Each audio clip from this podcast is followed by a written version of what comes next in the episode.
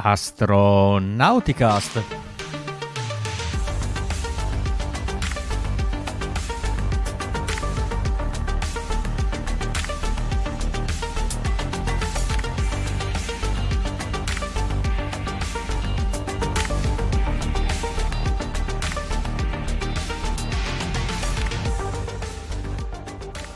Astronauticast, puntata 1 della stagione 17. Vi ricordo che Astronauticast è il podcast di ESA, l'Associazione Italiana per l'Astronautica e lo Spazio, e oggi è il 5 ottobre 2023, quindi ritorniamo per una nuova stagione dopo la consueta pausa estiva e quindi iniziamo con voi questa scoppiettante 17ª stagione di Astronauticast, quindi è 17 anni che siamo qui a rompervi le balle parlandovi di razzi. Chi c'ha i microfoni stasera a parte me, che sono Riccardo Rossi dall'Unione Terre d'Argine? Facciamo un giro dei nostri co-host. Abbiamo da Darmstadt. Sono pronto, Marco Zambianchi da Darmstadt. Ciao, ben ritrovati a tutti alla nostra 17ª stagione, quella fortunata. Da Verona. Da Verona vi saluta Veronica. Ciao a tutti quanti. Da Carmagnola, Ovest Ticino. Un saluto a tutti da Luigi Morielli. E rullo di tamburi, abbiamo un graditissimo ritorno. So che tantissimi durante la sua assenza ci chiedevano che fine avesse fatto, ma l'abbiamo di nuovo ai microfoni da Milano. Da Milano è lieto di tornare a salutarvi Paolo Amoroso, nonno Apollo.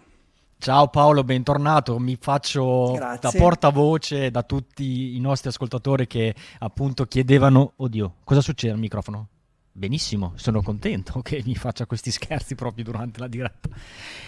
Scusate, dicevo, mi faccio portavoce degli ascoltatori che insomma chiedevano che di te, il tuo ritorno sprombattuto. Finalmente sei tornato. Durante la puntata so che ci racconterai qualcosa, quindi stay tuned. E quindi passiamo a bomba alle notizie. Come consueto, per la prima puntata della nuova stagione faremo più o meno un po' un recap di quello che è successo durante il nostro periodo di assenza dalle trasmissioni. Ovviamente non vi racconteremo tutto in questa puntata perché tante cose sono successe. Cominciamo da oggi, poi pian piano con insomma l'evolversi della stagione integreremo anche qui invece con insomma gli eventi d'attualità che sono stati più degni di nota, quindi che vale la pena essere raccontati. Allora, inizio subito a parlare io. Torniamo sulla ISS, che diciamo il nostro avamposto in orbita bassa, quindi è giusto fare un attimo il punto della situazione di cosa sta succedendo sulla ISS. Allora, in questo momento sulla ISS abbiamo in carica, se mi passate il termine, quella che è la spedizione 70, quindi siamo arrivati al 70, una bella cifra tonda.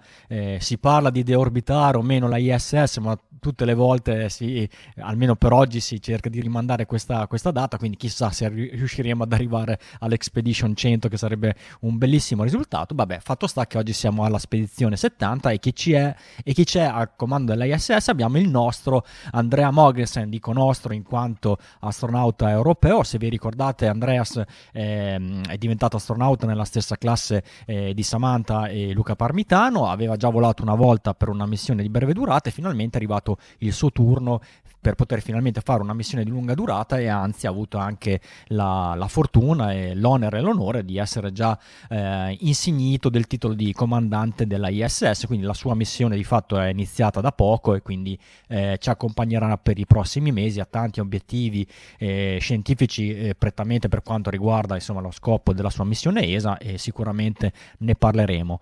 E Andreas, come è arrivato sulla ISS? È decollato il 26 agosto 2023, spero che qualcuno di voi abbia visto la diretta che abbiamo fatto io è vero. È salito a bordo su una Crew Dragon, la Endeavour, l'Endurance, e con lui c'erano a bordo Jasmin Moghbeli, Satoshi Furukawa e Konstantin Borisov. Quando sono arrivati a bordo sulla ISS, come accade, c'era già un altro equipaggio residente, ma mettiamo un attimo in stand by questa cosa, ne parleremo dopo. La Expedition 70 si è andata a completare, come la vedete in questa foto, con l'arrivo anche della Soyuz MS-24, che è arrivata il 15 settembre, quindi non tanto tempo fa, un paio di settimane fa, con a bordo Kononenko, Nikolai Chub e Lorel O'Hara.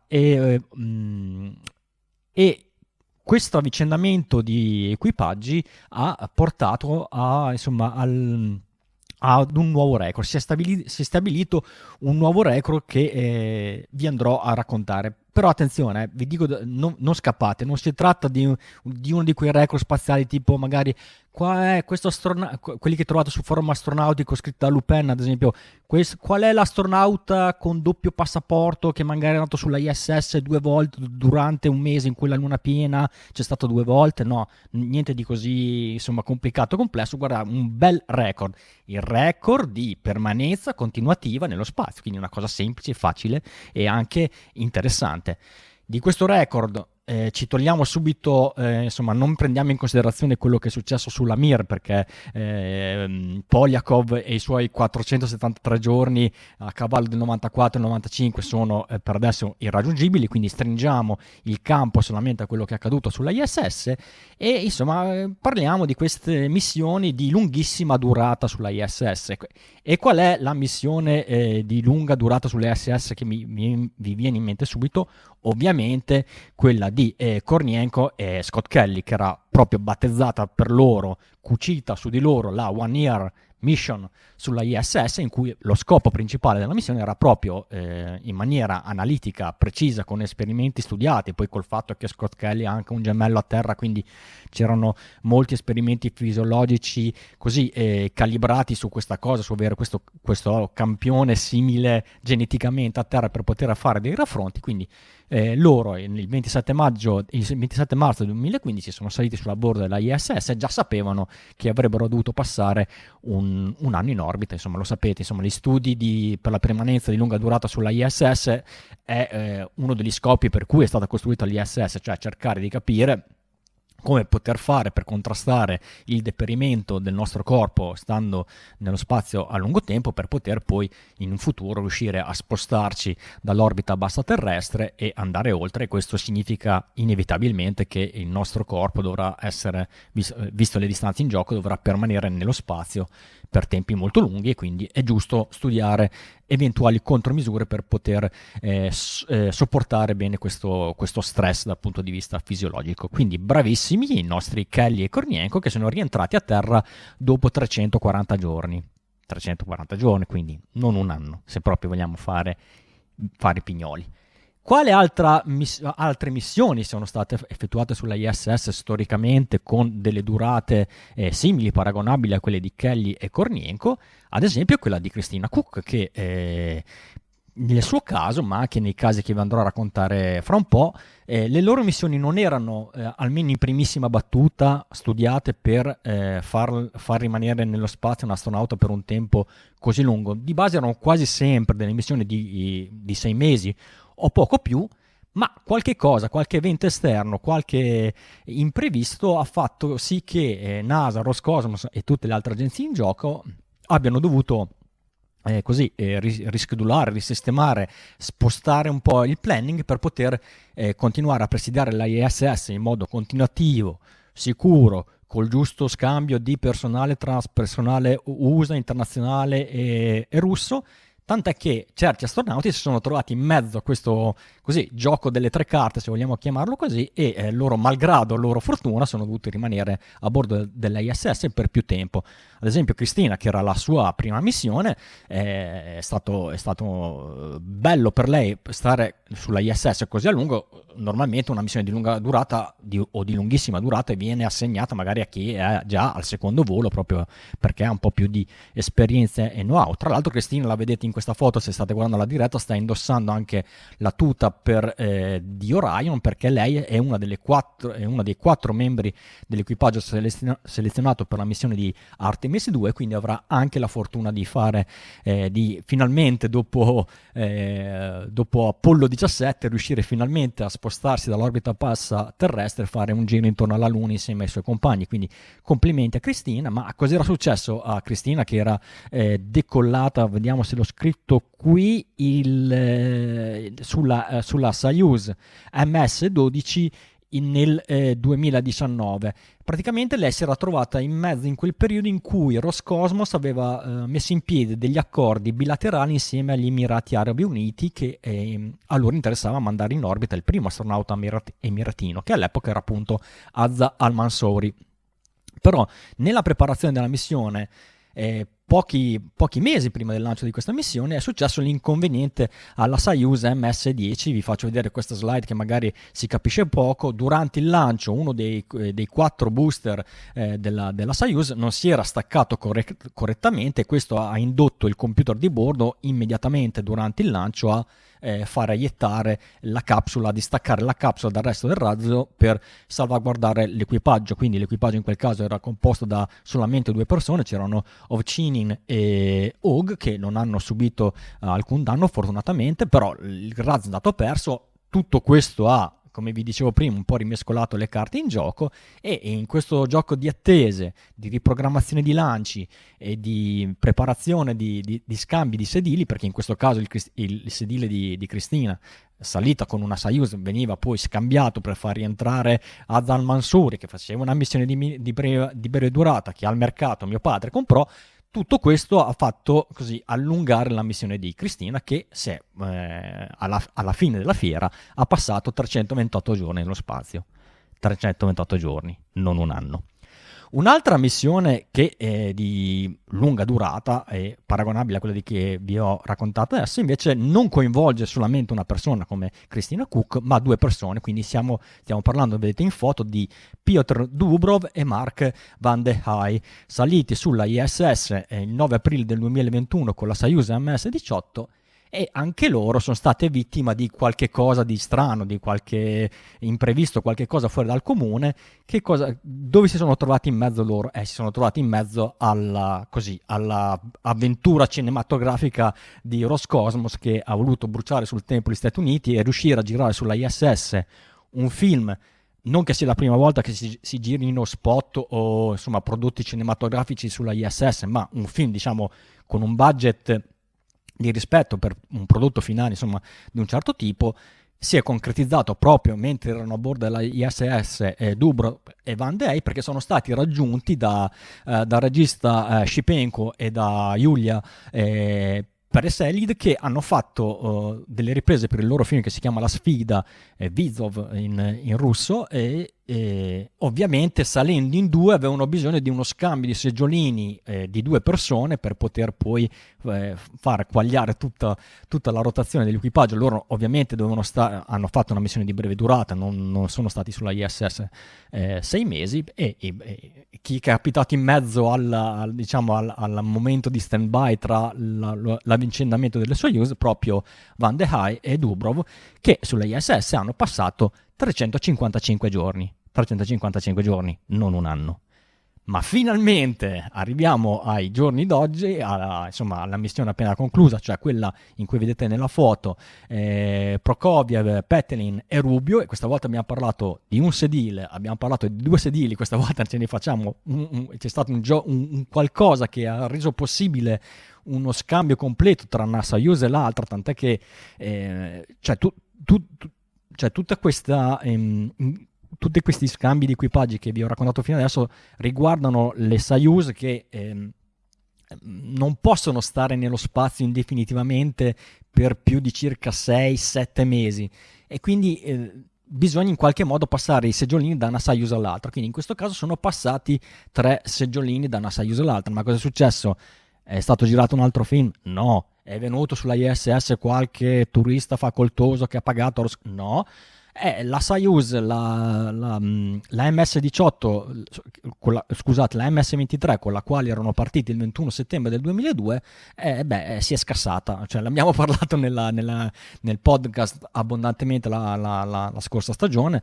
C'è stata questa fuga del liquido refrigerante per il danno ad uno dei circuiti di raffreddamento dei radiatori, dove passa il liquido di raffreddamento all'esterno della Soyuz, probabilmente dovuto all'impatto di un micrometeorite. si è ritenuto prudente fare rientrare questa Soyuz senza equipaggio, che è rientrata regolarmente, però se vi ricordate c'erano tutte le disquisizioni, ma sì, da sola ce la può fare, però non è detto che nella cabina col sistema di raffreddamento compromesso la temperatura a bordo sarebbe stata adeguata per un rientro in sicurezza. Comunque si è deciso di farla rientrare vuota, e se ne è fatta salire una vuota che non doveva essere vuota, ma è diventata la navetta sostitutiva, quindi la MS-24, che è stata completamente riutilizzata poi da Duvro, da Prokofiev, Petelin e Rubio, che sono rientrati finalmente a terra dopo 377 giorni. Finalmente abbiamo varcato questa soglia di 365 giorni, quindi abbiamo avuto un equipaggio finalmente sulla ISS, che è stato effettivamente continuativamente sulla ISS per effettivamente più di un anno. Cosa ci aspetta nel prossimo futuro dal punto di vista di queste rotazioni, che insomma, col fatto che anche tanti nuovi partner privati si stanno affacciando in questo momento sulla ISS, in particolare poi stiamo sempre poi parlando della SpaceX, che è operata da Axiom o comunque voli altri così soggetti che possono poter mandare sulla ISS dell'equipaggio, che è già successo con Axiom 1 e Axiom 2 senza per forza dover passare attraverso una Soyuz. Quindi ci aspettiamo che succedano altre cose. Di sicuro sappiamo che la Soyuz MS-25 avrà a bordo la prima astronauta bielorussa, che è quella che nella foto vedete con l'abito blu, che è Marina Vasilevskaya, e vedete l'altra ragazza, che è Anastasia Lenkova, che è quella insomma sempre bielorussa,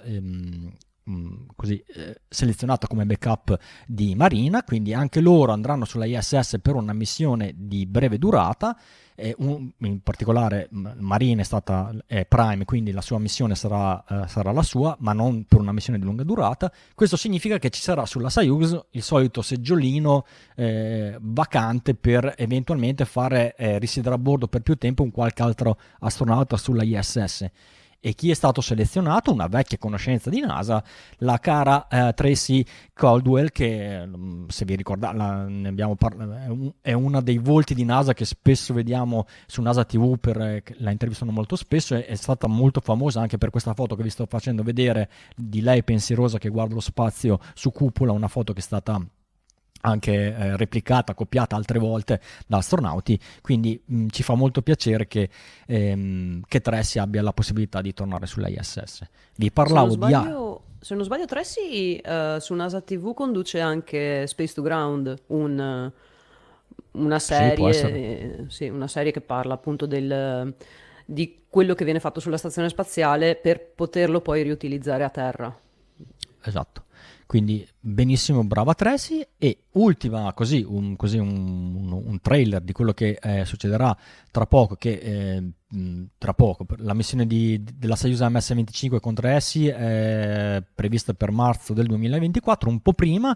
A gennaio del 2024 ci sarà la missione Axiom 3, che è interessante per noi perché finalmente avremo Villadei che riuscirà ad andare nello spazio. Villadei che recentemente si è fatto già un volo suborbitale su una Spaceship 2, e quindi ha avuto finalmente l'occasione di fare adesso ufficialmente un'opportunità di volo sulla ISS, e quindi lo aspettiamo. Con lui, a parte Michael Lopez Algeria, che è un ex astronauta NASA che conosciamo tutti, sarà il suo sesto volo super veterano, è passato ai privati per Axiom. Ci sarà per Gazewarci, che sarà il primo astronauta turco, quindi anche questo è un accordo quasi commerciale, ma come vi dicevo prima, con l'apertura di queste, con la presenza di queste nuove navette, soprattutto le Dragon, per poter astronauta, non sarà la prima volta che vedremo magari astronauti di qualche nazione che fino ad oggi non hanno avuto le opportunità per potersi inserire nel traffico, nell'avvicendamento normale a cui siamo abituati con l'ISS, ma adesso le opportunità si aprono. E abbiamo anche Marcus Wand, che è un astronauta europeo, è svedese, E la cosa interessante è che lui era stato selezionato tra l'ultima candidatura, l'ultima bando di concorso di astronauti ESA. Lui faceva parte delle riserve, quindi non si stava addestrando ufficialmente per avere una missione nel prossimo futuro, ma era ingaggiato come riserva. L'hanno pescato in questo hanno preso, anche perché così potrà andare a fare compagnia ad Andrea Mogensen, quindi avremo un danese, uno svedese, quindi una bella rappresentanza dei paesi scandinavi. Abbiamo anche le due missioni che sono complementari in qualche modo, ma è bello perché magari questo ci fa ben sperare, magari anche che Antea Comellini e Andrea Patassa, che italiani selezionato come riserva per quanto riguarda la ultima selezione di astronauti ESA, anche loro, vuoi mai che ci siano le condizioni, possono essere pescati per poter fare una missione un po' prima del tempo, cosa che per un riservista astronauta che aspetta il suo turno su una rotazione degli astronauti ESA, già di base era molto difficile che potessero volare in tempi brevi. Però vedete, se si mescolano un attimo le carte, ci sono le condizioni, si può anche sperare in un volo fuori programma e sicuramente apprezzato. Se non avete altre domande, passo la parola all'altro grande argomento che sicuramente ha tenuto banco tutta estate per gli appassionati di astronautica. Ha volato finalmente Starship? Non ha ancora volato. Spoiler, Ricky, non è da te fare spoiler così. Allora, certo, gli appassionati avranno sicuramente aspettato, in quanto avranno proprio come fremuto per avere un decollo di qualche tipo di Starship nel corso della nostra assenza, nel corso di questa lunga estate. Io per un po' ho cullato l'idea di come riuscire a organizzare una diretta che probabilmente saremmo finiti col fare per una cosa del genere. Non è stato necessario. Non è che questi mesi in nostra assenza e questi 4 mesi trascorsi dall'ultima puntata di Astronauticast siano stati con le mani in mano dalle parti di Boca Chica, anzi. Però diciamo che l'annunciato imminente lancio è ancora imminente, insomma, non è dietro l'angolo, ma vediamo un attimino, non è proprio un angolo vicinissimo, nonostante le long time, e quando lo dico c'è sempre qualcuno che si arrabbia, ma fa niente. Intanto diciamo che il mese di giugno si era chiuso con una novità molto importante, di cui sicuramente abbiamo parlato nel corso degli ultimi episodi, e cioè che Elon, viste alcune situazioni con lo staging non è andato benissimo, cioè col momento della separazione tra primo e secondo stadio del primo lancio di test, ha introdotto l'idea di un hot fire, cioè di accendere i motori del secondo stadio quando ancora si trova collegato al primo, e per fare questo l'hot staging, esatto, e per fare questa cosa era importante introdurre dei cambiamenti fisici alla struttura di Starship, e cioè nella pratica inserire un anello, un ampio anello fatto a feritoie, in modo da lasciar sfuggire i gas esausti che naturalmente si vengono a formare nel momento in cui i razzi del secondo stadio si accendono. Non è una tecnica nuova, ne ho parlato in un articolo che ho scritto in quel momento su Astronauti News. È qualcosa che i russi fanno da un sacco di tempo, tra l'altro proprio con i lanciatori Soyuz. Ogni volta che vedete partire un Soyuz noterete che c'è una sorta di ringhiera, come si può dire, di traliccio, struttura a traliccio che unisce il primo al secondo stadio, ed è proprio lì per quel motivo, perché il secondo stadio anche del Soyuz si accende quando ancora è collegato al primo. Il motivo di questa cosa sono una serie di vantaggi, e tra i quali l'allontanamento a spinta del primo stadio, del booster che deve poi rientrare a terra, e non è stato naturalmente provato in volo, lo dicevamo, perché non è ancora avvenuto il secondo volo. È così che abbiamo chiuso giugno. Durante il mese di luglio sono andati avanti a sprombattuto i lavori di riparazione alla rampa di lancio. Non sono uscite moltissime immagini all'inizio del danno e dell'entità del danno che era stata provocata dalla partenza del primo Starship. c'era, diciamo, la testimonianza in diretta della pioggia di detriti più o meno grandi che circondava la rampa di lancio, ma quando sono state poi diffuse su Twitter, adesso X, alcune immagini proprio della voragine, è apparsa in tutta la sua potenza l'entità del danno creato dai motori, e anche l'importanza di avere un sistema, di cui abbiamo amplissimamente discusso su forum astronautico, per controllare l'energia sprigionata dal razzo, dal razzo più potente del mondo in fase di partenza. Ed è arrivata anche il primo test a metà luglio, oltre ad avere completato il riempimento della fossa creata sulla rampa di lancio, il rinforzo di tutta la struttura con ulteriori gettate di cemento armato.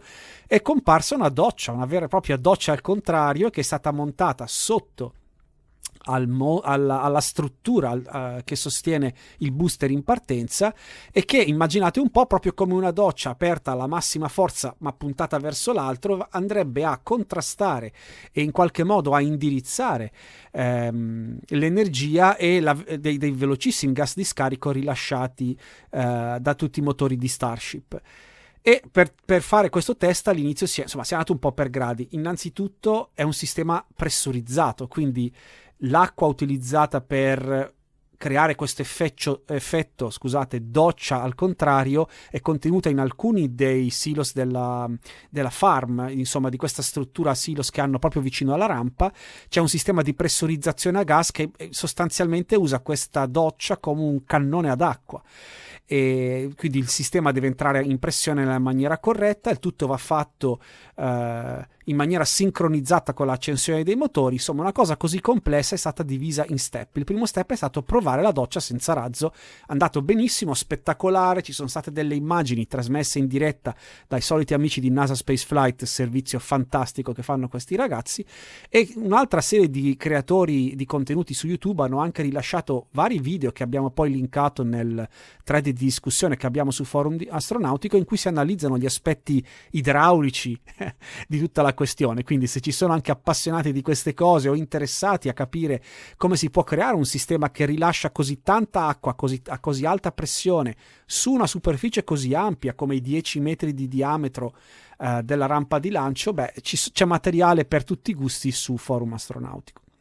Naturalmente il secondo step sarebbe stato quello di provarlo con razzo in funzione, quindi si è combinata la volontà di fare degli static fire con booster 9, booster numero 9, al test di allo static fire fatto però in contemporanea con un test del sistema water deluge, quindi diluvio d'acqua della rampa di lancio. Si è fatto un primo test, fatemi vedere i miei appunti, il 16 di agosto. Nel frattempo andavano avanti i lavori nella zona di Boca Chica, con delle espansioni in alcune zone di test, e anche con la distruzione e rimozione di serial number 15, una delle Starship, la parte sommitale, quindi la ship di Starship, più una serie sempre di lavori di tipo idraulico e di rinforzo della rampa di lancio, che sono andati avanti di fatto fino all'ultimo momento. Quindi primo test del sistema integrando uno static fire non completo di tutti i motori, solo parziale, il 16 agosto. Il 25 agosto poi invece c'è stato il secondo e completo static fire, completo nel senso che sono stati accesi tutti e 33 i motori, perché se ricordate durante le fasi del primo test era apparso subito evidente che alcuni motori erano morti o non si erano accesi direttamente in rampa, altri poi forse erano stati colpiti da detriti in fase di salita e quindi se ne erano spenti altri, e insomma non era stata una manovra proprio pulita, e quindi era importante non solo rifare un test al sistema di water deluge, ma vederlo sotto stress con tutti e 33 i motori accesi contemporaneamente, e allo stesso tempo si volevano testare nuovamente l'accensione di tutti e 33 i razzi. E quindi questo è stato fatto ed è stato un grande successo. La rampa non è stata distrutta, il sistema di water deluge sembra aver fatto il suo lavoro in maniera egregia. Certamente non si è trattato di una accensione di lunga durata, perché è durata, se non ricordo male, 2,7 secondi in totale con i razzi veramente in piena funzione, penso che il SpaceX aveva annunciato una durata di 5 secondi, che sono comunque un tempo ragguardevole, comunque non ci si è arrivati, perché per come sono stati discussi in mille modi, come sempre vi ricordo un po' un mantra, cioè che SpaceX davvero di suo rilascia molto poco, prevalentemente hanno scelto di rilasciare su Twitter/X la maggior parte dei video e delle immagini, anche se gli static fire sono stati pubblicati come video su YouTube, però la maggior parte dei dettagli escono fuori come sempre dalle troupe di appassionati come NASA Spaceflight, ma non solo, anche Team Dodd, Everyday Astronaut ha sempre seguito queste cose, con telecamere ormai tranquillamente in grado di rivaleggiare con quelle dei servizi professionali e che danno a tutti noi appassionati una marea di materiale su cui provare a fare dei ragionamenti. Abbiamo parlato di cambiamenti e di evoluzioni dal punto di vista hardware, quindi di metallo, cemento, acqua, pressione, gas, eccetera, eccetera. Ma c'è tutta un'altra serie di attività che vanno avanti in parallelo, che sono quelle legate alla burocrazia, perché ricorderete che i problemi trovati durante il primo test di Starship sono stati vari, tra cui uno abbastanza importante con il sistema di autodistruzione che non è stato proprio, come dire, prontissimo. Ci sono volute una quarantina di secondi per stessa missione di SpaceX per vedere il primo esemplare di test andare in 1000 pezzi, e questa non è un tempo di reazione accettabile. Poi ovviamente c'è stato l'impatto ambientale del danno alla rampa di lancio, c'è stata la prima vera e propria prova di inquinamento acustico legata all'accensione di così tanti motori molto potenti e quindi anche molto rumorosi allo stesso momento. Ricordiamo che Boca Chica, un po' come il Kennedy Space Center, controintuitivamente è stato costruito in una zona che è un'area protetta naturale in cui ci sono specie a rischio di estinzione. Insomma, conciliare la tutela della fauna e della flora locali con le necessità ovvie di sperimentare con hardware veramente pesante sotto molti punti di vista è una bella sfida, e quindi in parallelo cosa si è fatto? Si è portato avanti la redazione di un rapporto che andava a rispondere in qualche modo a delle indicazioni che la FAA aveva rilasciato, proprio perché, non essendo stato tutto liscio con il primo lancio, SpaceX doveva spiegare perché, per come, quali contromisure erano state prese su tutta una serie di osservazioni. Se non ricordo male erano 64, 67 osservazioni che la Federal Aviation Authority americana aveva sollevato, e SpaceX ha poi risposto a molte di queste. La risposta significa che il rapporto viene inoltrato alla Federal Aviation Administration, e che poi deve fare naturalmente un esame di queste risposte. Non basta depositarle, devono essere esaminate e ritenute convincenti. Alla stessa FAA hanno fatto poi, ricorso, o comunque hanno presentato delle osservazioni una serie di associazioni ambientaliste che hanno preso atto del pasticcio creato dai detriti e dall'inquinamento acustico, e hanno ritenuto di presentare le loro ragioni cercando in qualche modo di mettere sotto controllo l'impatto ambientale nel senso più generale dei lanci di SpaceX anche in futuro, quantomeno dalla location di Boca Chica. E quindi stiamo ancora aspettando di sapere se FAA ha ritenuto esaustive e convincenti tutte le spiegazioni e le integrazioni che SpaceX ha fornito, e allo stesso modo se l'istruttoria per esaminare questi ricorsi delle associazioni ambientaliste è andato, esaurito, sono state prese in considerazione e hanno trovato una risposta nell'autorizzazione che FAA dovrà dare, alla luce anche di quanto dichiarato da SpaceX. Naturalmente sicuramente avrà avuto un grande peso aver dimostrato nei fatti, con due accensioni successive nel giro di una decina di giorni, che quantomeno il concetto del water deluge system implementato a Boca Chica si è rivelato funzionale, quantomeno per accensioni di durata 5 secondi. Poi è vero che la partenza sarà un evento estremamente più drammatico che durerà, non ricordo adesso con l'orologio in mano, ma almeno una quindicina di secondi per alzarsi e lasciare completamente la zona della rampa, tra i 15 e i 20 secondi in cui i gas di scarico sferzeranno la zona di lancio, e vedremo se creeranno altri problemi. Naturalmente è anche possibile che al secondo tentativo il razzo esploda, Insomma, sono ancora tanti i punti interrogativi che troveranno una risposta solo con il secondo lancio di prova. Sempre dando un'occhiata ai miei appunti, un'altra cosa che invece è stata distrutta, ma non per un incidente, ma per un'azione meccanica degli operai di SpaceX, è stata la Mid-Bay, perché col crescere del numero di esemplari costruiti in questi momenti di attesa è cresciuta anche la necessità di trovare un posto in cui non solo ricoverare, tra virgolette, gli esemplari più fragili, quelli che non si mettono nel parco dei razzi, come si chiama, nel deposito spettacolare all'ingresso della location, ma quelli che si vuole far volare, ma poi serve anche per il Rocket Garden. Il Rocket Garden, grazie Ricky, ma anche perché serve proprio lo spazio fisico in cui assemblare i vari segmenti di Starship, senza in qualche modo rischiare di impattare sui modelli già completati e messi lì in storage, immagazzinati in attesa di volare. Quindi si sta costruendo, ed è praticamente completa,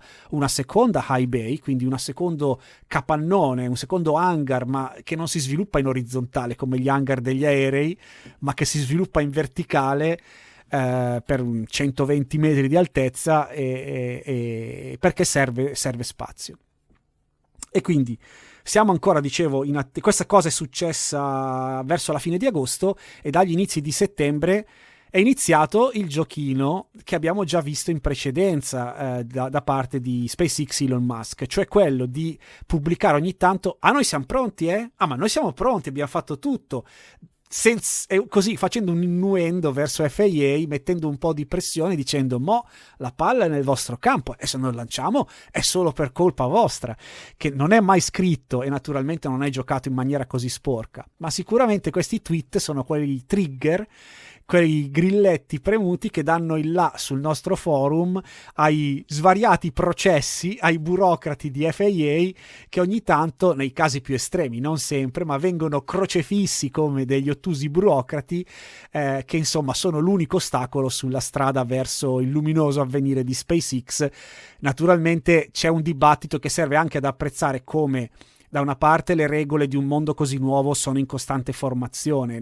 FAA nasce per il mondo dell'aeronautica e, insomma, dati alla mano, visti i ritmi di lancio di SpaceX, che secondo me è il loro incubo, cioè questi lanciano ormai quanto? 7 volte su 7 alla settimana, 7 giorni alla settimana? Cioè dire che FAA non collabori con SpaceX, visti i numeri, mi sembra una roba insostenibile.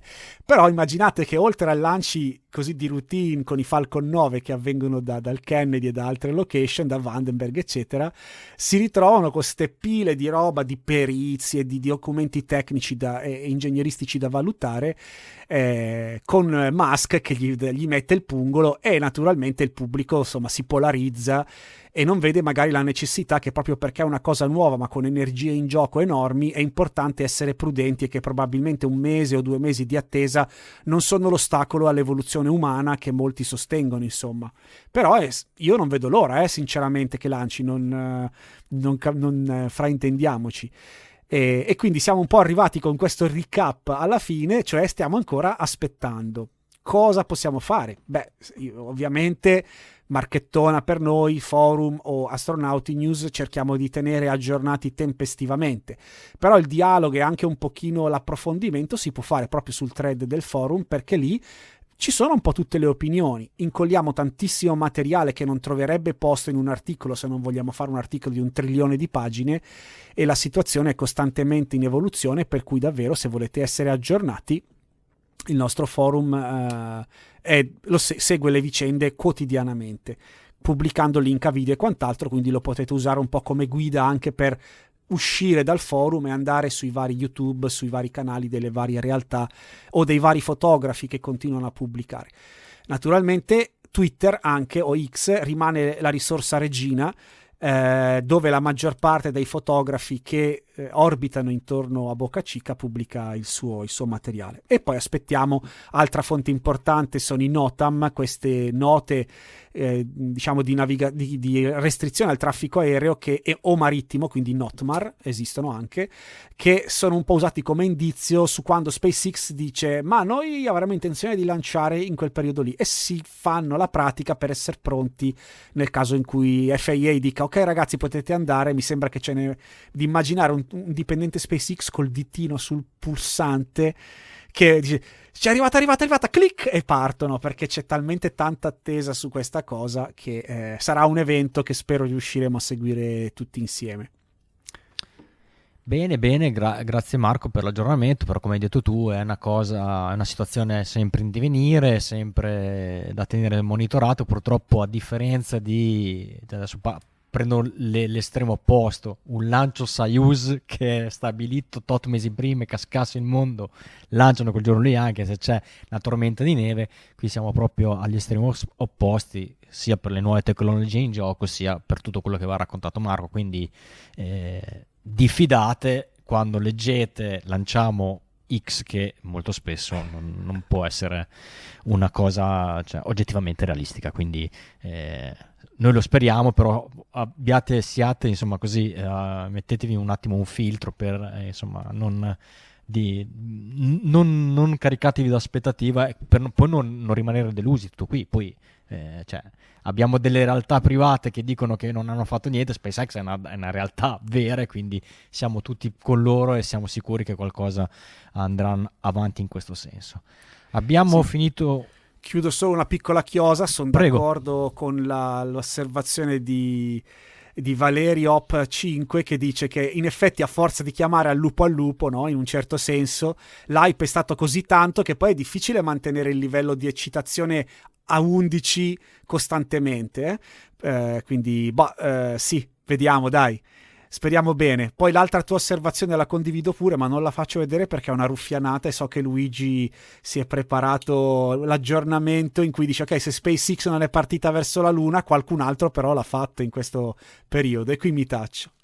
Esatto, abbiamo parlato della ISS, argomento principale insomma per quanto riguarda la presenza dell'uomo in orbita. Abbiamo parlato di SpaceX, chiaramente mainstream per quanto riguarda l'innovazione tecnologica, ma poi c'è tutta la pletora di missioni non con equipaggio che però costantemente vengono aggiornate, nuove missioni partono. Abbiamo anche un pezzo su Osiris Rex che non vi proponiamo stasera ma vi proporremo sicuramente nelle prossime puntate. Ma qual è la situazione, così un recap, un riassunto generale, Luigi, di quello che è in orbita attorno al sistema solare? Allora, possiamo partire subito da quelle che devono subire un lancio, della prossima è proprio Psyche, quella che dovrà raggiungere l'asteroide 16 Psyche, che partirà il 12 ottobre, la prima occasione disponibile il 12 ottobre, e quindi giovedì prossimo, ed è la missione che dovrà appunto raggiungere questo asteroide e testare due tecnologie nuove che non sono mai state testate nello spazio profondo oltre l'orbita lunare. La prima è la propulsione effetto Hall, che ha una resa inferiore rispetto alla propulsione ionica, che però appunto è una nuova tecnologia che deve essere comunque testata. E la seconda invece è la comunicazione laser, che serve per comunicare con la Terra sia i dati che la telemetria, ed è un tipo di comunicazione che dovrebbe portare un miglioramento nella banda passante della trasmissione dei dati. Partendo adesso, questa sonda arriverà a destinazione su Psyche per agosto del 2029, quindi avrà 6 anni di viaggio per poter arrivare a questa sua destinazione. Poi, seguendo un po' appunto l'articolo che c'è su Astronauti News, quello di Gianmarco Vespia, andiamo in ordine dall'interno, quindi partendo dal Sole, andando verso l'esterno del sistema solare. Partendo appunto dal Sole, noi abbiamo le due sonde principali che stanno studiando la nostra stella, che Parker Solar Probe e Solar Orbiter, una americana della NASA e l'altra europea. E, la Parker Solar Probe era partita prima e quindi è già più avanti in questo suo percorso di avvicinamento alla nostra stella. E l'ultimo passaggio che ha fatto il 27 settembre scorso è passato a soli 7,9 milioni di chilometri dalla superficie solare e ha raggiunto una velocità di 176 chilometri al secondo. E ovviamente, essendo lei la più avvantaggiata per questioni di tempo, perché è partita prima, ha battuto lo stesso record che era quello precedente, era di 9,2 milioni di chilometri di distanza dalla superficie solare. E questo nuovo record è dovuto alla spinta gravitazionale di Venere, che è stata sfruttata lo scorso 21 agosto, perché ovviamente durante la sua orbita continua a passare vicino ai pianeti che per effetto fionda possono continuare a modificare la sua orbita per riuscire a fare passaggi sempre più vicini. La seconda, che sarebbe il Solar Orbiter, quella europea, passerà invece a 43 milioni di chilometri dal Sole il prossimo 12 ottobre. E il fatto di avere queste due sonde che stanno viaggiando intorno alla nostra stella su due orbite con due missioni diverse è molto importante, perché ci permette di vedere il Sole da due punti di vista diversi, che sono ancora diversi dal nostro, da quello che vediamo, però questi sono punti di vista molto privilegiati, perché essendo molto vicini al Sole possono addirittura passare attraverso tutta la parte del campo magnetico, tutti i campi interni della nostra stella, veri e propri, e quindi queste osservazioni permettono di ottenere dei dati che, appunto, una delle ultime cose che hanno scoperto grazie a questi dati congiunti è stato scoperto perché la temperatura in superficie è così bassa del Sole, che è un mistero vecchio di decenni. E, questo c'è un articolo dettagliato sul sito dell'ESA. Poi l'altra sonda che sta viaggiando molto vicina al Sole è BP Colombo, che è europea, e la sua destinazione finale è comunque Mercurio. BP Colombo ha due parti al suo interno, che sarebbero MPO, che è dell'ESA, e MMO, che è JAXA. Sono due parti che sono gestite appunto dalle due diverse agenzie spaziali. E, il terzo passaggio vicino a Mercurio è avvenuto a giugno di quest'anno. Il prossimo avverrà tra un anno, il 4 settembre del 2024. Poi abbiamo la sonda stereo A, che continua a osservare il Sole. E, aveva una sua compagna stereo B, che mi sembra che sia già che abbia già avuto problemi, è già stata o dirottata adesso non ricordo bene. Però di fatto le sonde stereo, il nome lo diceva, era composta una coppia di sonde, appunto, per poter studiare la nostra stella da due punti di osservazione diversi. E stereo di fatto è 17 anni che sta osservando la nostra stella e continua con la sua missione, e addirittura è riuscita a settembre a fotografare la cometa Nishimura, che è passata al perielio solare. Poi noi abbiamo la notizia della Osiris Rex, che ha riportato i campioni dell'asteroide Bennu sulla Terra, ed è la capsula che con i campioni è rientrata nello Utah, negli Stati Uniti, e poi verranno esaminati nei prossimi mesi questi campioni in vari centri di ricerca in tutto il mondo. Era partita nel 2006, è arrivata su Bennu nel 2018 e è rimasta in orbita intorno a Bennu fino al 2020, quando ha fatto il prelievo dei campioni, ed è ripartita nel 2021. Il 24 settembre la sonda è passata vicino alla Terra, ha sganciato questa capsula che è rientrata col suo paracadute. La sonda è una capsula a tutti gli effetti e poi è stata recuperata.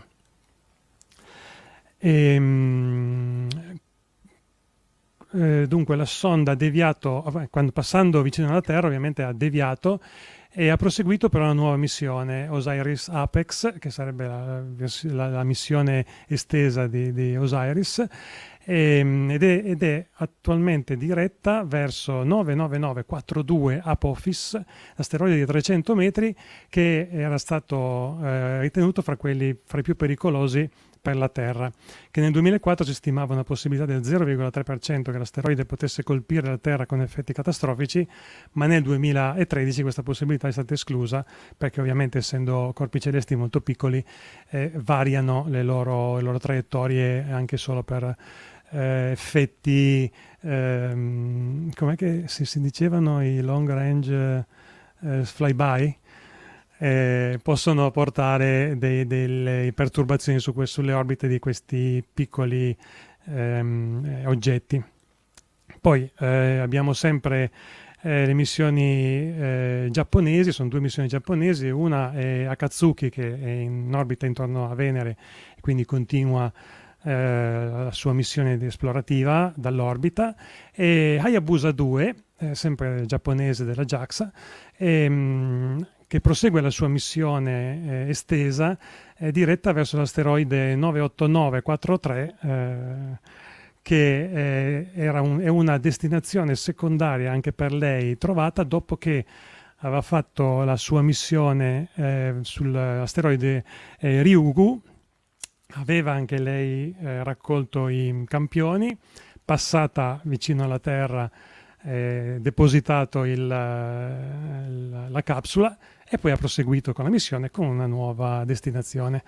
Hayabusa 2, se ricordiamo, era la numero 2 di una celeberrima Hayabusa 1 che doveva fare una missione praticamente identica, ma aveva avuto una serie di problemi incredibile, da motori non funzionanti, ruote di reazione, giroscopi che non funzionavano. Ha avuto talmente tanti problemi che in realtà sono sempre stati risolti, e l'ultimo che si era verificato era stato che su 4 ruote di reazione ce n'era solo più una funzionante, e con una ruota di reazione e utilizzando il vento solare sui pannelli solari, quindi ruotandole in modo che i pannelli solari potessero compensare il momento torcente che dava il movimento nello spazio e l'unica ruota di reazione funzionante, erano riusciti a farla tornare e fargli sganciare comunque questa capsula, che però era vuota per il fatto che durante la missione non era riuscita, aveva fatto anche la discesa, la risalita dall'asteroide, però non era riuscita a raccogliere nulla. Però nonostante tutto erano riusciti a far completare la missione questa Hayabusa. E una Hayabusa 2 è offesa perché durante i live di NASA del rientro di Osiris Rex si continuava a dire la prima missione che ha portato a casa pezzi di asteroide, che ha portato a casa terriccio che è arrivato da un asteroide, e Hayabusa 2 che entra nella chat con la faccina. Infatti. E poi continuando verso l'esterno arriviamo a Marte, e Marte noi ormai abbiamo una flotta di sonde, già solo quelle in orbita c'è Mars Odyssey, Mars Express, Mars Reconnaissance Orbiter, che continuano a viaggiare intorno, a orbitare intorno al pianeta rosso, e sono state lanciate nel 2001, 2003 e 2005. E sono 3 finestre di lancio perché ogni 18 mesi circa si apre una finestra di lancio per Marte, perché la posizione reciproca fra Terra e Marte è tale per cui il viaggio è più conveniente dal punto di vista del tempo, della spinta, tutti i motivi per cui può essere conveniente un viaggio di centinaia di milioni di chilometri. E poi ci sono anche Maven, sempre della NASA, e Trace Gas Orbiter, che era in collaborazione fra ESA e Roscosmos, che sono state lanciate nel 2013 e nel 2016. E poi ci sono quella cinese, la Tianwen-1, e la Hope, che era quella degli Emirati Arabi, che sono state lanciate molto ravvicinate fra loro nel 2020. E tutti questi 7 orbiter stanno lavorando continuamente intorno a Marte. Sulla superficie invece ne abbiamo Perseverance e Curiosity, che sono i 2 rover della NASA. Perseverance continua con la sua missione e ultimamente ha completato lo strumento MOXIE, gli esperimenti sullo strumento MOXIE, che era uno strumento che permetteva di estrarre l'ossigeno dall'atmosfera marziana. E questo strumento, in 16 sessioni di produzione, in tutto ha prodotto 122 grammi di ossigeno. E di fatto quell'ossigeno lì basterebbe per un piccolo cane per 10 ore. È un risultato, se si vuole dire, abbastanza marginale. In realtà è un grande risultato, perché dimostra che questo piccolo strumento è riuscito a recuperare l'ossigeno che un domani per delle missioni umane è fondamentale per poter avere meno peso da portare dalla Terra. Perché se noi mandiamo una missione prima che cominci a estrarre l'ossigeno e lo accumuli in bombole, quando gli uomini arriveranno là non avranno bisogno di portarsi giù e riportarsi via l'ossigeno, che potranno trovarlo già sul posto. E questa è una cosa molto importante dal punto di vista dello sviluppo delle possibili missioni umane sul pianeta rosso. Quindi direi che Perseverance ha già ottenuto, a parte tutti gli altri risultati, uno dei quali è anche il piccolo drone Ingenuity, che ha già superato di 10 volte l'obiettivo dei 5 voli che doveva fare su Marte. E a settembre ha stabilito anche un nuovo record, quello di quota di volo, raggiungendo i 20 metri della superficie. Normalmente si solleva solo una decina di metri, invece questa volta è stato fatto un test, è stato fatto salire molto più in alto. Curiosity invece lui continua con la sua esplorazione ed è arrivato in una nuova zona, sempre sta continuando a girare in zone dove ci sono sempre detriti, residui di fiumi, e in effetti sono anche lì lo studio per riuscire a vedere quanta acqua e vedere quanto è durata l'acqua su Marte e capire quanta ce ne sia ancora sfruttabile, sempre eventuale presenza umana. E invece il rover della missione cinese non si è ancora risvegliato dall'ibernazione, quindi è ancora da capire il rover Zhurong. Non si sa più nulla da quando si sono persi i collegamenti. Proseguendo verso l'esterno, abbiamo la sonda Lucy, alla quale manca un mese per il sorvolo del suo primo obiettivo, che è l'asteroide Dinkinesh, dove arriverà il 1° novembre, quindi fra un mesetto appunto. Già la sonda ha inquadrato l'obiettivo, che però è ancora poco più di un puntino, anche perché questo asteroide è molto piccolo e quindi fino a quando farà il sorvolo vero e proprio non si avranno immagini più dettagliate. L'asteroide non era un obiettivo iniziale, perché in effetti è stato praticamente scoperto dopo, e si è scoperto che era talmente vicino al suo punto di passaggio che si è pensato appunto di risvegliare la sonda per poter fare già questo primo test delle apparecchiature di bordo con un oggetto vero e proprio da cui ricevere delle immagini.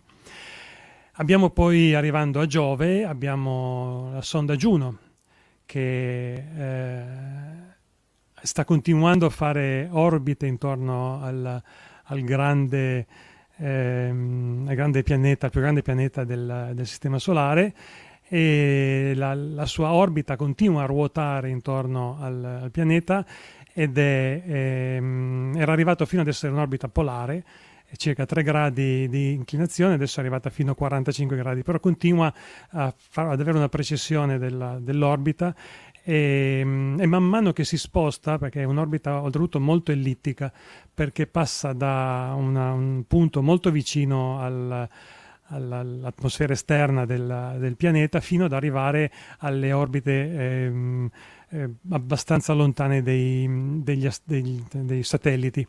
Infatti il 30 dicembre 2023 passerà a 1500 km di distanza dalla superficie del satellite Io, e man mano con queste orbite si continuano ad aggiungere tasselli sia al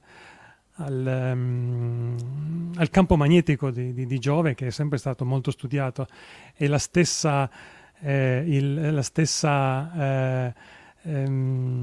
Juno è dovuta essere costruita in modo da attraversare tutta questi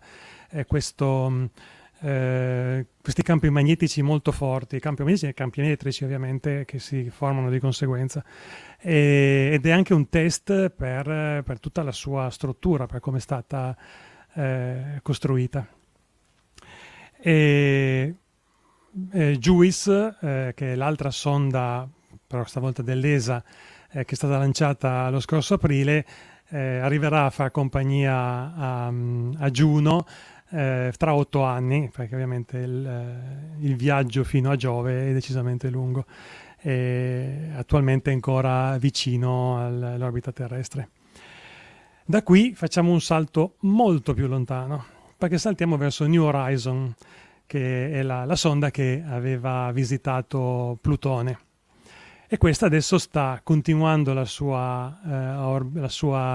missione estesa, perché è già la seconda missione estesa, perché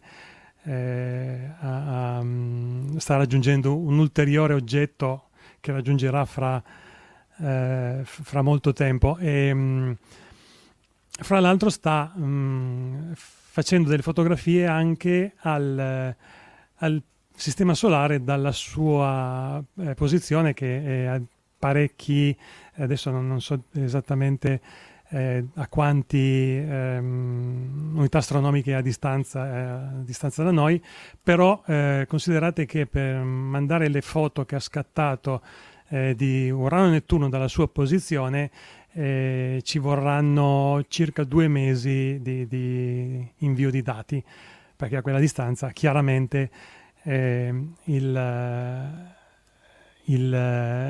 flusso dati, la banda passante è molto bassa, perché chiaramente i dati devono essere inviati con molta parsimonia. E terminiamo con i 2 gioielli, i 2 nonni delle missioni, la Voyager 1 e la Voyager 2.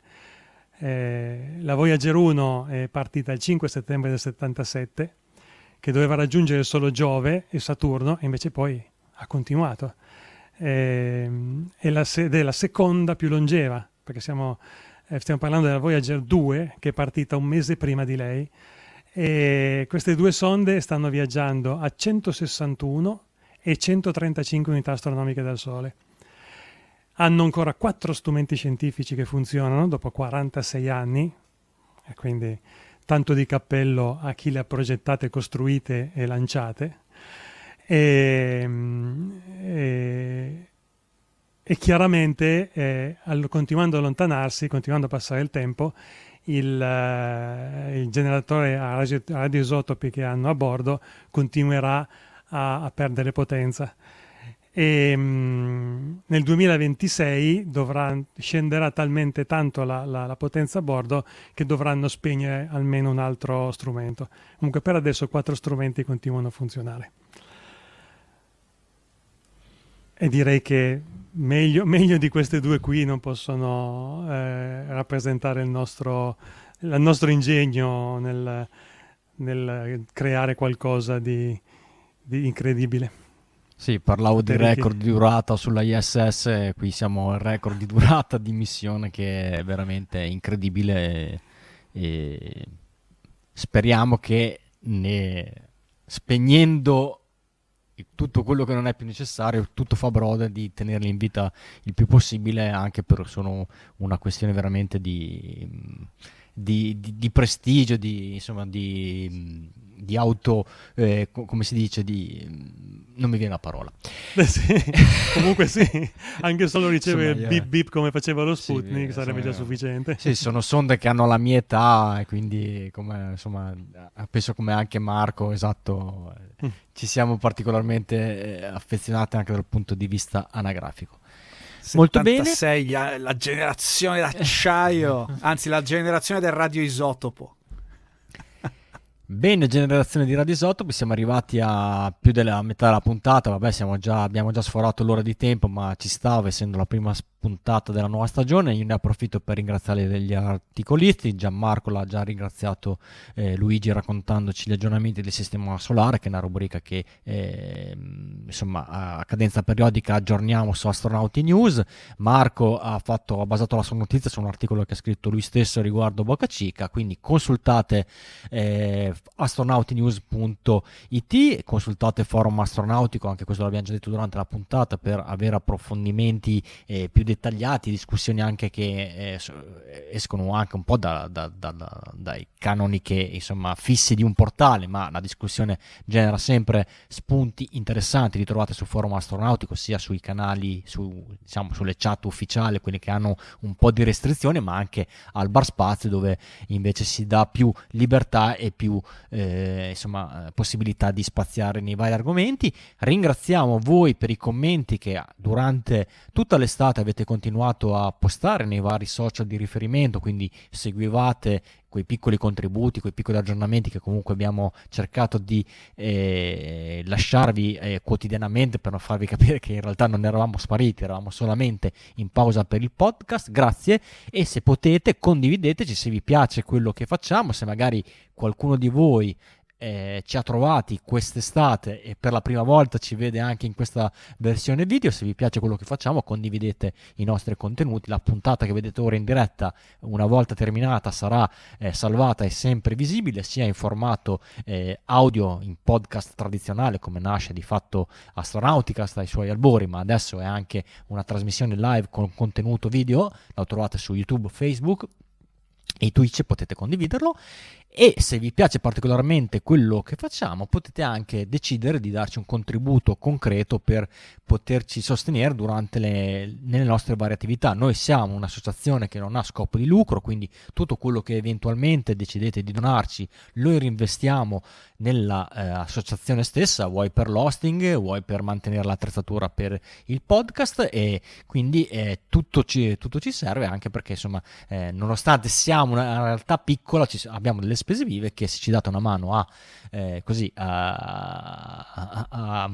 sostenere, certamente ci è di molto aiuto. Se la vostra donazione è superiore a €15, vi facciamo anche un piccolo regalo, ossia la tesserina di sostenitore, che adesso vado a trovarla, si vede che sono arrugginiti, infatti non è questa è questa. Ogni anno noi facciamo una piccola tessera per riconoscere il fatto che ci avete dato un vostro contributo economico di almeno €15. È una tessera che non vi dà diritto ad alcunché, è solamente un oggetto da collezione e per dimostrare il nostro apprezzamento a quello che ci fate, ci avete donato. Quindi quest'anno la tessera è dedicata a Samantha, perché di solito le tessere sono il tema della tessera riprende un po' quello che è successo l'anno precedente come main event. Il 2022 è stato certamente per noi italiani un anno che è ricordato per la seconda missione di Samantha Cristoforetti. Ogni anno ne facciamo una nuova, c'è gente che le colleziona, e quindi collezionatele, vedete, noi quando le stampiamo ci arrivano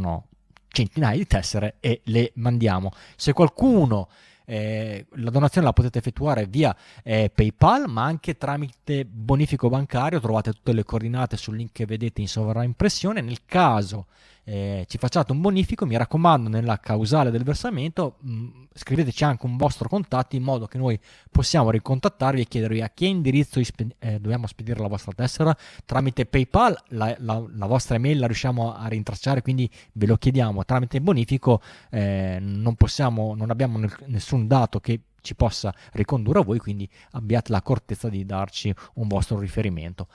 Quindi grazie a tutte le donazioni, non so se avete una lista delle donazioni di questi ultimi mesi, il nostro Marco dice di no, comunque grazie a tutti. Ormai c'ha tutto Giampi, c'è scritto emerito sotto il mio nome per una ragione. Dimmi Luigi, ho fatto offload di tutte le menate. Hai un ditino alzato? Arriverà.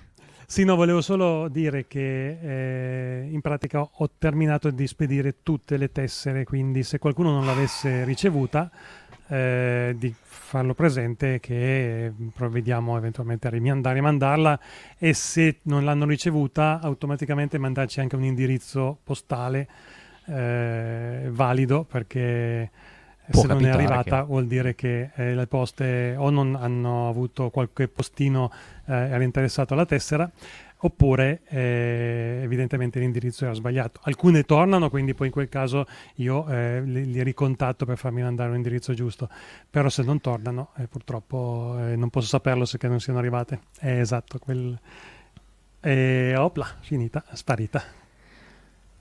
Benissimo, torniamo quindi con una rubrica che c'era tanto mancata, le storie di nonno Apollo.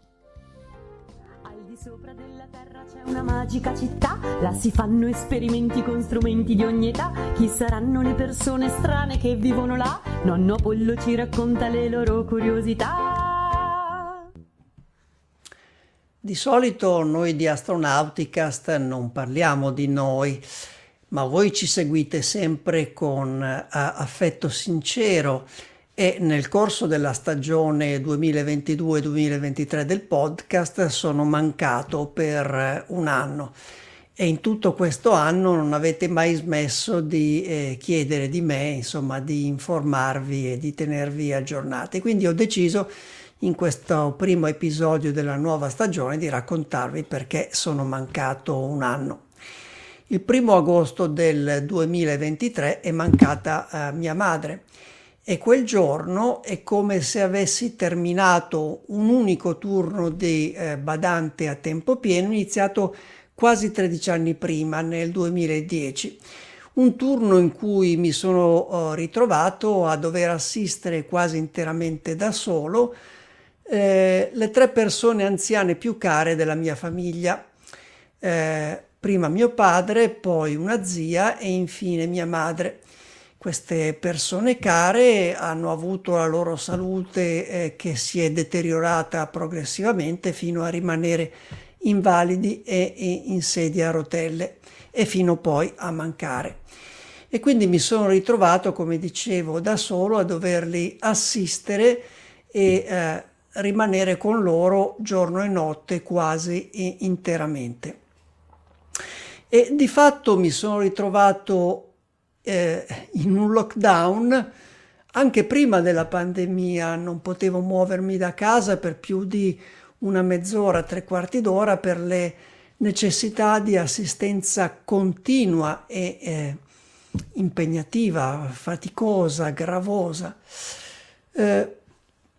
Mi trovavo quasi in una specie di Truman Show in cui il mio universo, il mio mondo finiva all'orizzonte che potevo guardare dalla finestra, per le limitate occasioni in cui potevo uscire da casa, come dicevo, per periodi molto brevi.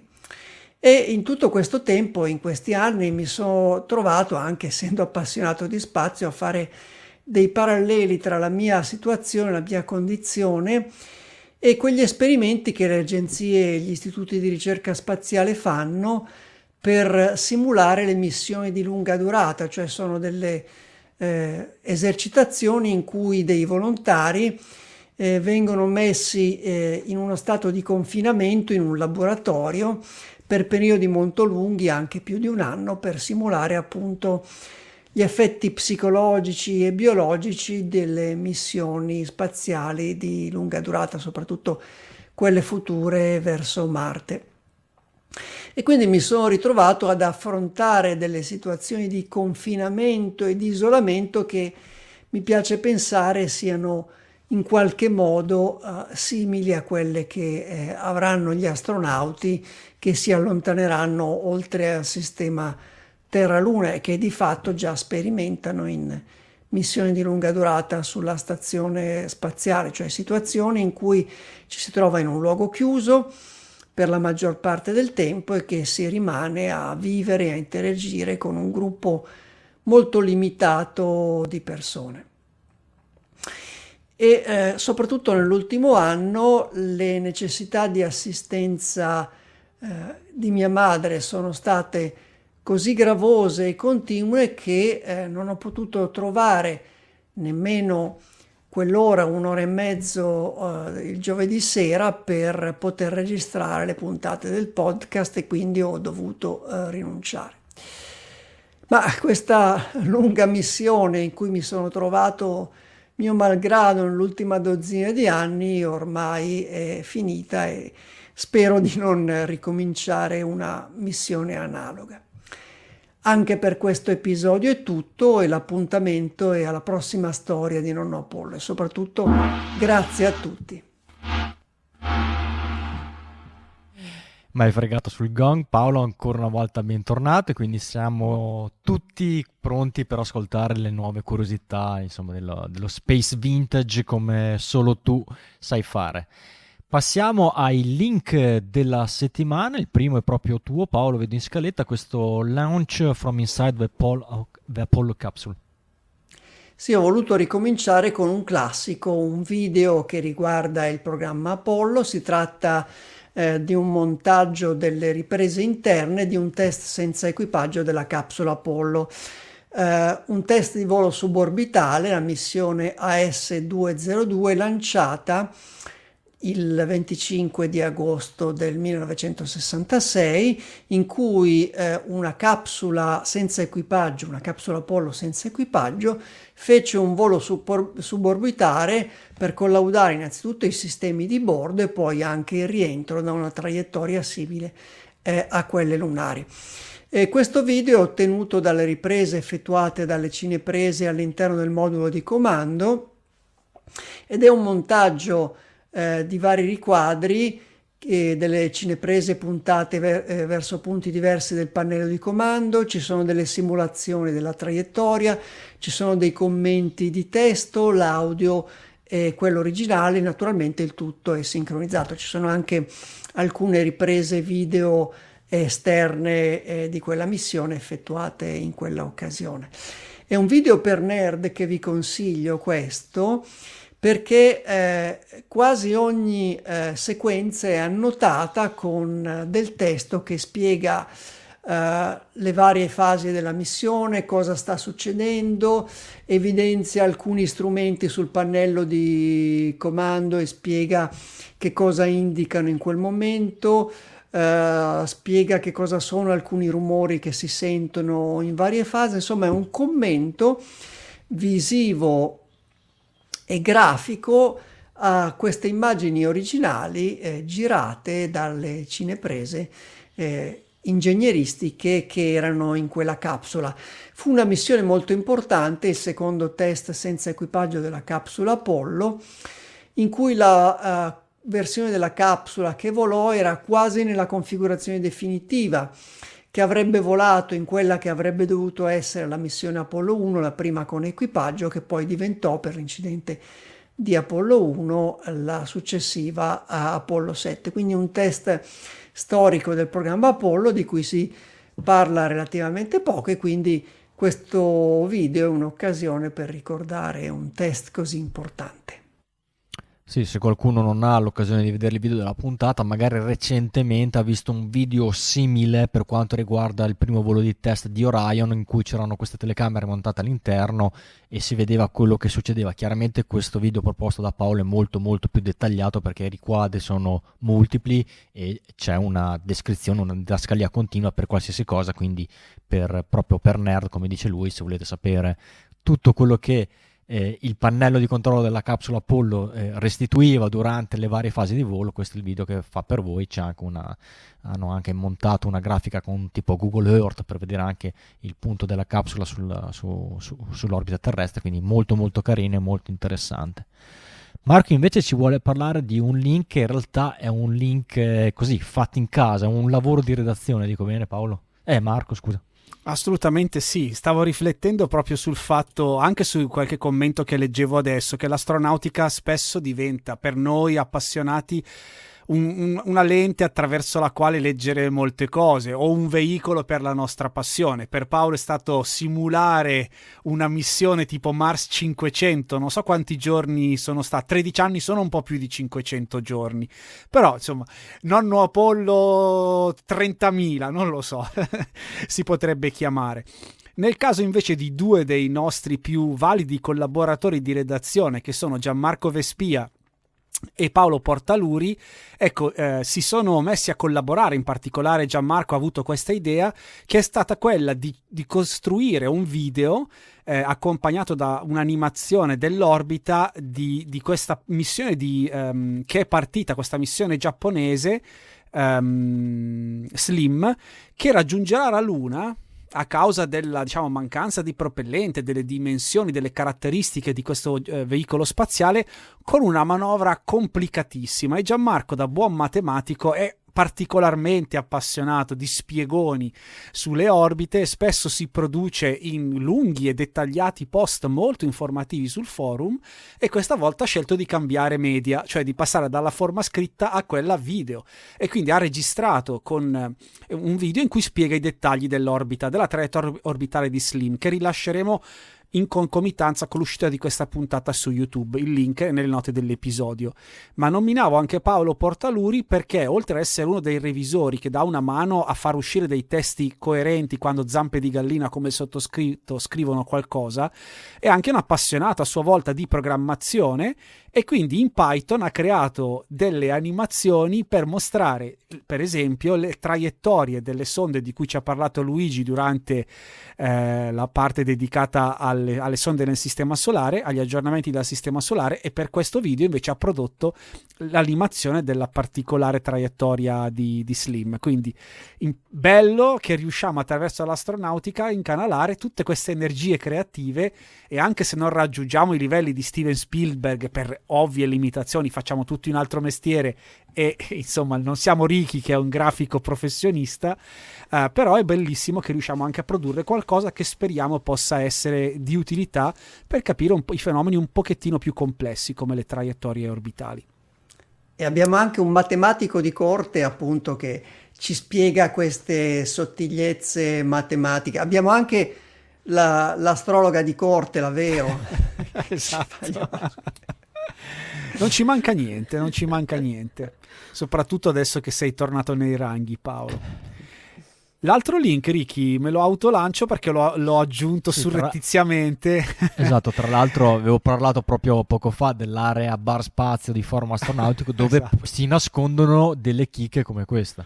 Sì, perché non che debba esserci per forza un controaltare, ma se la parte più matematica, più nerd numerica della cosa può spaventare qualcuno, c'è il lato più giocoso, cioè che fin da bambini, me compreso, chi non ha avuto un Lego, chi non ha avuto un modellino, chi non ha avuto qualcosa, un giocattolo spaziale o a tema spaziale. E allora qualche tempo fa il nostro Archipeppe aveva aperto sulle pagine di Forum Astronautico un thread in cui ha cominciato a linkare o mettere foto di kit giocattoli prevalentemente vintage rilasciati a ridosso delle imprese lunari, o comunque di vari kit giocattolosi che sono stati creati e poi venduti o inseriti come sorprese, che so, dentro ai cereali, cose di questo tipo, e che oggi magari sono diventati oggetti di collezione.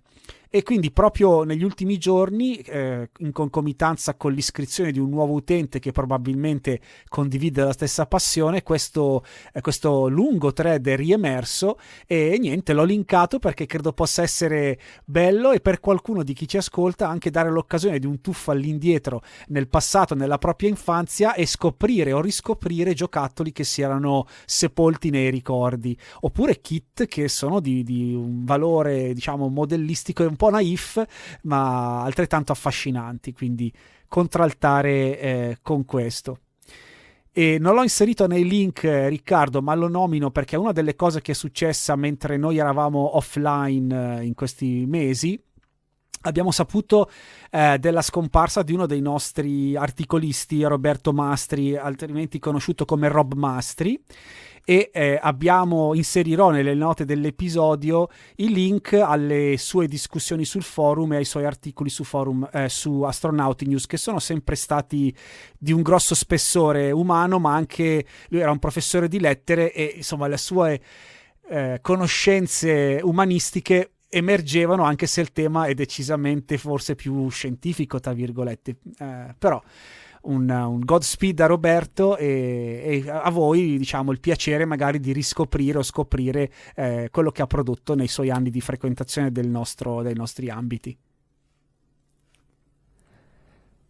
Chiudiamo con Vero, con la sua astronautica agenda, chiaramente anche questo è un appuntamento immancabile che abbiamo deciso di tenere anche per la stagione 17. Esatto, come da nostra tradizione andiamo a vedere che cosa succederà, visto che abbiamo ricominciato, nella prossima settimana.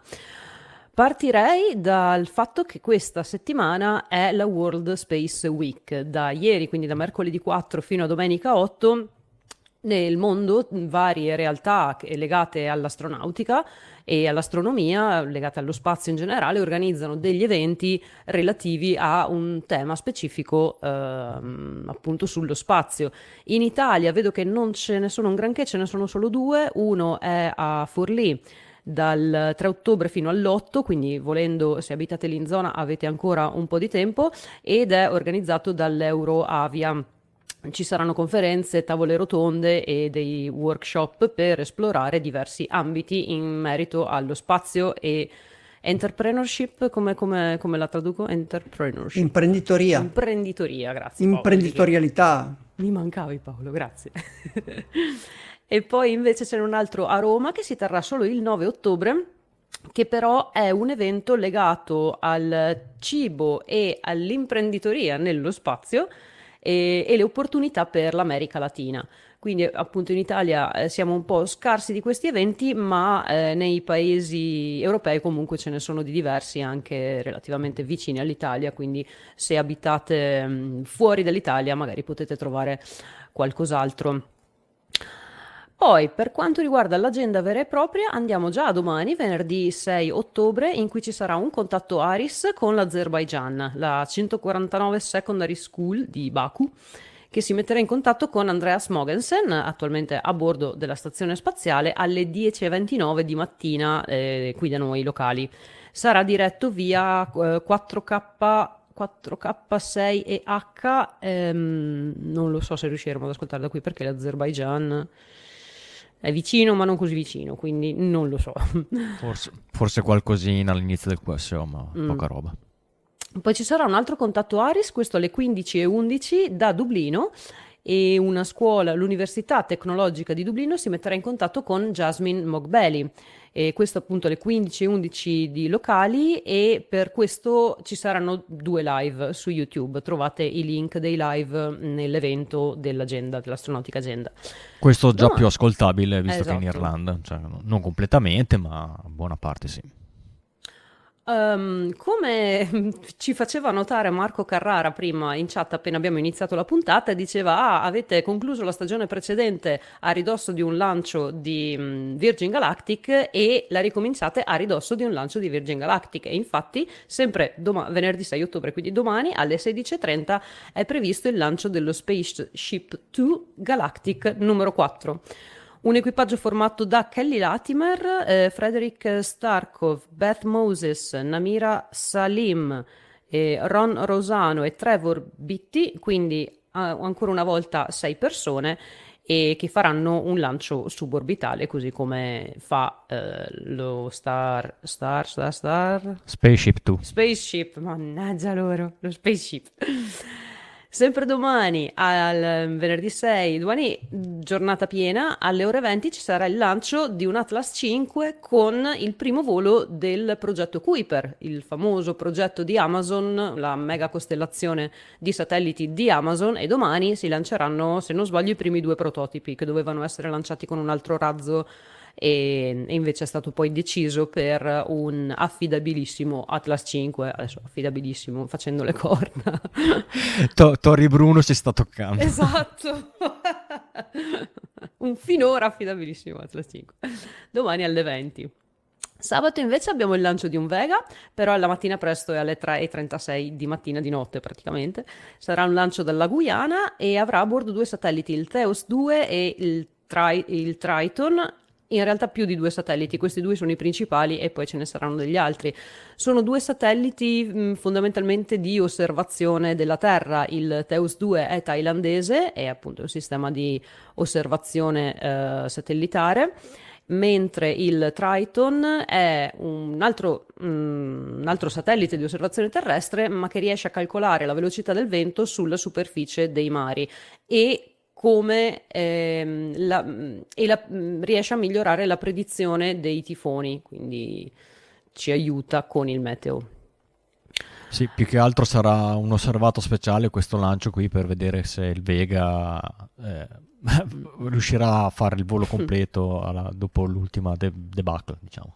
Mm-mm. Poi dobbiamo andare alla settimana prossima, perché domenica è un giorno vuoto a livello di eventi spaziali.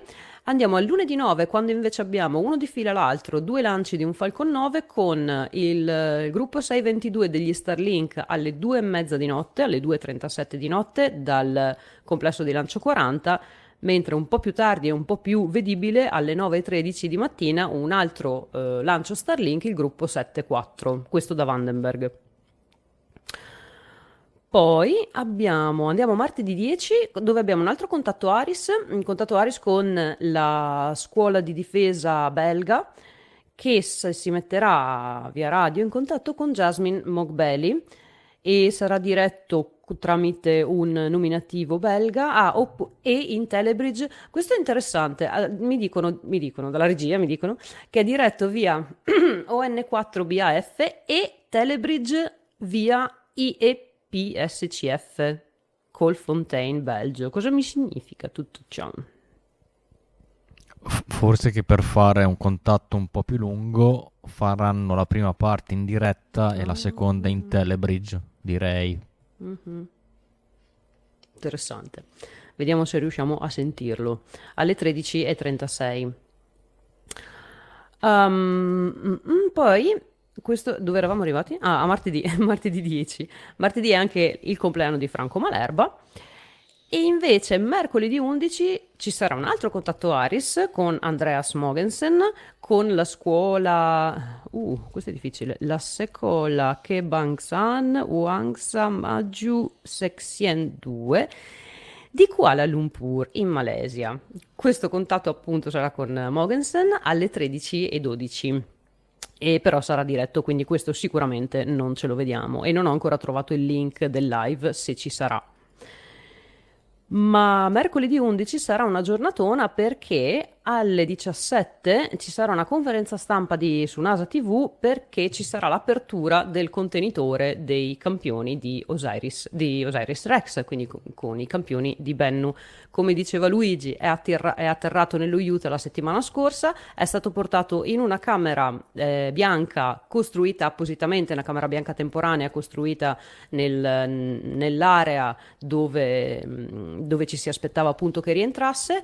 Lì è già stato fatto un primo lavoro di apertura, ma solamente della scocca esterna, del contenitore esterno, e poi è stato portato al Johnson Space Center, dove hanno costruito un nuovo edificio completamente dedicato ai campioni che arrivano dallo spazio esterno, dove saranno custoditi anche i campioni lunari, se non sbaglio, perché i campioni che abbiamo già sulla Terra saranno portati in questo luogo dedicato ai campioni, appunto ai pezzi di asteroide, di luna, a tutto quello che, ai meteoriti, tutto quello che arriva dall'esterno. E in quest'area è stata costruita una stanza appositamente per poter maneggiare questa capsula di Osiris Rex, perché essendo un po' particolare, essendo la prima del suo genere, è stata costruita una glove box speciale, per cui si riesce ad aprire il taxam. In questa capsula c'è all'interno il taxam, ve ne parlerò meglio la settimana prossima, perché appunto vi parlerò dell'articolo di Osiris Rex di cui accennava prima Ricky. Comunque all'interno di questa capsula appunto c'è il taxam, che è la testa del braccio di Osiris Rex, che era andato a pescare i campioni, a toccare la superficie, a fare questo tag and go di questo asteroide. E lì all'interno del taxam c'è la polvere, ci sono i sassolini presi da questo asteroide. Se vi ricordate, era stato un prelievo apparentemente parecchio fruttifero, tant'è che i sassolini avevano già iniziato a volare nello spazio appena dopo il touch and go, perché era talmente imballato di roba il taxam che erano volati fuori, insomma, e quindi erano riusciti a bloccarlo all'interno della capsula, chiudere la capsula e riportarli a terra. Quindi già alla prima apertura sembra che abbiano effettivamente visto già dei sassolini, della sabbia di Bennu, insomma. Però mercoledì 11 ci sarà l'apertura ufficiale con tanto di conferenza. Giovedì 12 torniamo. Ah no, c'è un lancio di un Falcon 9. Attenzione, giovedì 12 c'è il lancio. Non è un Falcon 9, è un Falcon Heavy che porta a bordo Psyche o Psyche, come appunto accennava prima Luigi, alle 16:16. Ma poco prima, alle 16 esatte, teoricamente, dovrebbe partire un'attività extraveicolare, l'attività 89, dalle 16 alle 22 indicativamente, in cui saranno raccolti dei campioni di microrganismi che sono posizionati all'esterno, all'interno di esperimenti che vengono messi all'esterno della stazione spaziale, quindi nel vuoto dello spazio, e sarà installata una videocamera ad alta definizione su un truss della stazione spaziale. Tutto questo giovedì 12 più o meno alla stessa ora. Alla fine dell'attività extraveicolare torniamo noi con la seconda puntata della stagione 17. Molto bene, quindi giovedì prossimo ci godiamo un bel Falcon Heavy che decolla, se tutto va bene, quindi avremo anche di questo di cui parlare durante la puntata. Non vi lascio attaccati oltre al podcast, visto che siamo arrivati lunghissimi, quindi inizio a estendere le grid fin, stavolta di 2 booster, perché del Falcon Heavy recupereranno i 2 booster laterali ma non quello centrale. Nel frattempo vi saluto, Riccardo Rossi dall'Unione Terre d'Argine, tornato a bomba in questa stagione 17. Con me c'è stato da Milano, ordine inverso. Da Milano vi saluta Paolo Amoroso, nonno Pollo, e ora che è tornato ve lo tenete. Non è una minaccia, ma è una bellissima cosa. Da Ovest Ticino un saluto da parte di Luigi Morielli da Carmagnola, alla prossima settimana. Luigi, fatti vedere anche tu più spesso. Da Verona vi saluta Veronica e vi ringrazio di essere stati con noi anche questa sera. Da Darmstadt un emerito, tocca a me. Un emerito Marco vi saluta. Grazie a tutti e ad Astra.